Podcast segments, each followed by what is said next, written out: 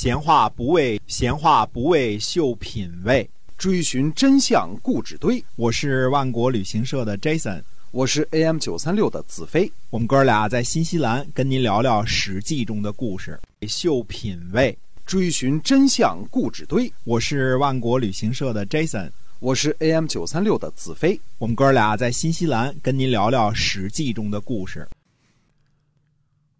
各位听友们，大家好，欢迎回到我们的节目中，《史记》中的故事，我们来跟您讲那个历史年代所发生的事情。我们今天啊，继续的书接上文。嗯，上回我们说呢，一口气讲完了这个魏国的故事啊，哎中间实际上是呃落下了许多其他国家的事情啊。嗯那么最值得一提的事情呢，就是公元前四百七十九年夏天四月十一日，孔丘去世，啊，孔丘卒啊。那么鲁哀公呢亲自致悼词，其中很多词呢，嗯、这个悼词当中的话都被后人引用，比如说“呜呼哀哉”，对吧？嗯这个等等啊。哎，那么，但是呢，鲁哀公的悼词呢，被子贡评论为十分的不妥当。第一呢，孔子活着的时候，鲁哀公不能够重用；死后呢，做类文，这个是不合周礼的啊。第二呢，孔这个鲁哀公在悼词当中使用了于一人这样的称呼，这是不符合诸侯身份的，因为于一人呢是天王的自称。嗯啊，于一人啊，天王才能说呢。呃，几句简短的悼词呢，失了礼，失了名，犯了两个错误啊。那么我们稍微嗯、呃、说几句孔夫子啊，孔夫子后世呢被列为中国的圣人，而且是呃提起圣人就是孔圣人，对吧？唯一的圣人。对。呃，如果按照现在的分类法呢？呃，孔夫子可以被称作为伟大的思想家、教育家、文学家、哲学家、历史学家、政治学家、政治活动家等等啊。嗯这个，因为西方的科目呢是分类的，中国呢是通学，呵 呵没有这些个呃什么什么家这种说法啊。那么这些个其实也还远不能够概括他的丰功伟绩啊。呃，我们说从这个给孔夫子亲自撰写类文的这个鲁哀公所封的尼父啊，嗯从哪儿开始？西汉、东汉、北魏、北周、隋朝、唐朝、宋朝、元朝、明朝、清朝、民国等历朝历代啊，对于孔夫子的封号呢不计其数。呃，那么后代呢，孔夫子的后代被称被封为衍圣公啊，衍圣公一直持续了几千年的这个封号啊，按说这是个公爵的封号了啊，到应该到到本朝才没了衍圣公这么一号啊，哎。这 个这个，嗯、孔庙什么都给砸了烧了啊，彻底革命了啊。嗯。这些个尊号呢，和对其后代的封爵呢，一直延续到这个民国这个末代啊。嗯这个衍圣公呢，几乎贯穿整个中国的历史。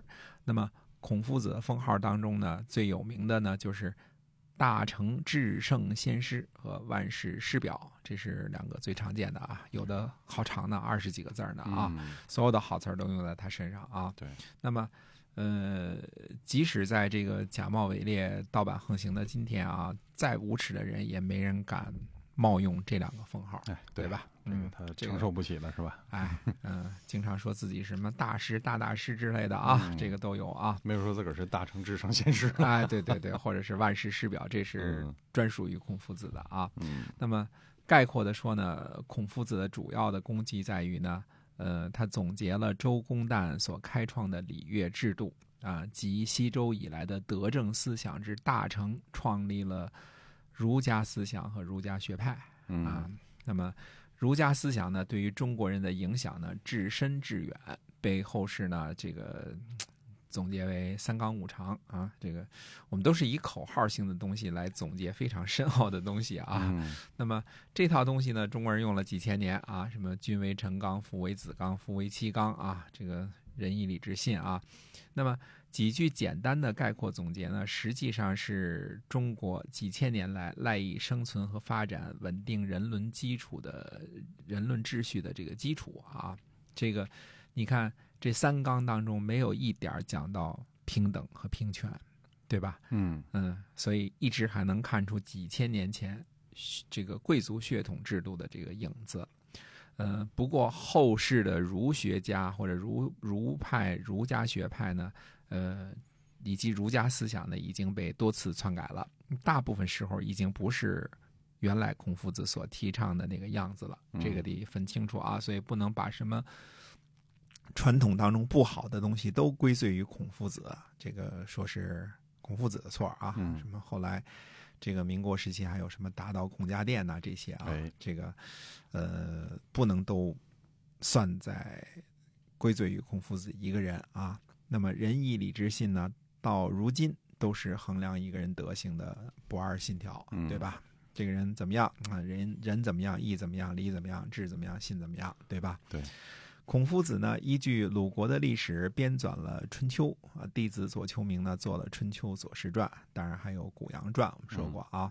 那么，呃，这个呢，让我们能够清楚的了解到那个久远的时代的方方面面。我们在这个节目当中听到的故事，春秋部分的故事啊，绝大部分要感谢孔夫子和他的弟子们，呃，这两部书，一个是《春秋》，一个是《春秋左氏传》，一个叫经，一个叫传啊。那么，孔夫子呢，我们再重复以前的一个老话，“删削春秋”指的是孔夫子编纂。删削是一个动作啊，动词啊，因为当时都是竹简嘛，必须要删，必须要削啊。那么他呢是有他的立场的，选择褒奖的字眼儿呢和贬低的字眼儿呢，呃，对于不同的人啊，有他自己的看法。任何人写东西不可能没有自己的立场和看法啊，这个是一定的啊，都不可能是百分之百的客观的。那并不是这里并不是指呢，孔夫子按照自己的喜好呢，随时增删事实，这是有区别的啊。有立场和篡改事实是本质上的区别。嗯我先把事实说出来，别人可以对事实有不同的判断，嗯这个叫尊重历史，这个是历史学家的态度啊。如果说按照自己的喜好，这个事儿明明是真的，我就给它删了，或者减了，或者加了，或者是呃变化了其中的内容了，这就是对历史的不忠实了。这叫篡改历史。这叫篡改历史，这是两码事儿啊。实际上呢，呃，《春秋》和《春秋左氏传》拿到任何国度、任何时间，都是一本非常严肃的历史专著，而且是最好的一部历史书，没有之一嗯啊。我们说中国二十五史什么多少史，其中所有的这些史加起来都比不上《春秋左氏传》嗯这本书啊，从这个历史学的这个意义上来讲啊，孔夫子说呢，说他说如果没有管仲啊，我们现在人们还都扣着左边的衣襟呢，意思都还是像野蛮人那样的。嗯那么我们也可以说呢，没有孔夫子，恐怕中国人之后的几千年也都是还没有教化的荒蛮民族呢。嗯啊，这个有教化的民族和没有教化的民族不一样啊。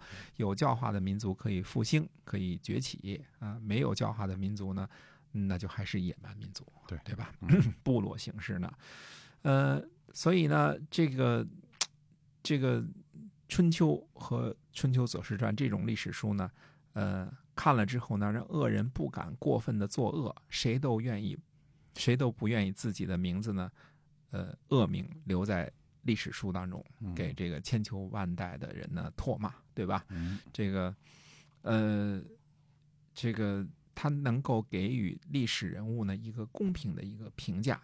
嗯，孔夫子自己说呢：“知我者，其为春秋乎？罪我者，其为春秋乎？”就是说，你理解孔夫子这个人，可能是因为春秋啊、如果埋怨孔夫子呢，也是因为春秋啊。这是孔夫子一生事业当中很重要的一个啊，除了这个呃儒家这个思想以外，呃，历史是他很重要的一个功绩之一。孔夫子呢，编选了《诗经》，或称《诗三百》，全面的保留了那个时期的文学、诗歌等作品啊。呃，孔夫子对他的儿子这个孔鲤说呢：“不学诗，无以言。”就是你不学习《诗经》啊，说话都没有文采。《诗经》是春秋时期贵族的钦定教科书啊嗯，大家都会，各国的君臣啊，这个国君大臣呢，都是随口背诵，朗朗上口，而且运用的十分娴熟啊，经常在这个聘问和宴会当中呢引用。嗯、可见春秋时期啊，中国士大夫阶层的这个修养之高，那是真正的一个贵族时期啊。嗯我们说这个贵族不是你有钱啊，有钱是暴发户啊，这两码事儿啊。这个看你的这个礼仪道德和你的这个呃行事做派啊，嗯有没有教养，有没有文化啊。那么孔夫子呢和这个弟子的对话的记录呢，《论语》那更是为中国人所能耳熟能详啊。以前有句话叫“半部《论语》治天下”嗯啊，如如果你读读懂了半部《论语》，那您可以成为治理天下的大才了，啊。嗯所以大成至圣先师这样的尊号呢，绝对是当得起的。这个，呃，如何评价孔夫子呢？这个套用孔夫子自己的一句话，叫做，呃，他曾经有一次啊，这个这个别人问说孔夫子是什么样的人，那么呃没回答，弟子没回答，孔夫子说你为什么不告诉他这么一句话呢？孔夫子自己说的是什么？说其为人也，发愤忘食，乐以忘忧，不知老之将至。这是孔夫子自己的话啊。嗯，那么套用子贡的一句话的形容词呢，叫做什么呢？高山仰止，景行行止，虽不能至，然心向往之。啊，嗯这个，呃，我早就说过了，有资格赞扬孔夫子的人，古往今来也不会超过一百人。嗯有资格批评孔夫子的人啊、还没剩下来呢。啊我们普通人呐，就是看着子贡也是高山仰止的感觉，对吧？对，就像就像嗯对，就像子贡看着孔夫子的感觉是一样的。对嗯，那么孔夫子呢，经常梦见梦见周公，周公是孔夫子的偶像嗯啊、这其中啊，这个周公，周公也是圣人啊。啊呃，现在经常听人有人戏谑的说啊，什么周公旦，姓姬，名旦，叫姬旦。真想大喊一声：“小子，再读五十年的书，你也没有资格开周公旦的玩笑。嗯这是中华文明的奠基者，是圣人孔夫子的偶像。你丫算老几，对吧？呃，你还觉得你自己挺那什么的，是吧？啊，呃，这种这种戏谑的玩笑呢，这个您没资格开呢，就少说点儿啊。这个，呃，大不敬啊，对祖先的大不敬，对于你所成长的这个整个文化和之所以你成为你，呃，都是一种非常无知浅薄的表现啊。这个，呃，这个听到这种玩笑，你笑了，你也是挺浅薄的，嗯对吧？呃，孔夫子呢逝去了，一个光辉灿烂的时代呢，也将即将终结了。那么下期呢，我们还是回到我们的这个历史故事当中，按照时间的顺序啊，讲一讲这个孔夫子去世之后的呃几件事儿啊、不多了，就剩下吴越争霸这点事儿啊，哎这个还有楚国的一些个事情。那么对对这个春秋时期的这个算是很结尾，很结尾了哎。很快我们就要进入到战国时期了啊没。错，嗯。好，那我们今天啊，这个史记中的故事呢，先跟大家讲到这儿。感谢您的收听，我们下期再会。再会。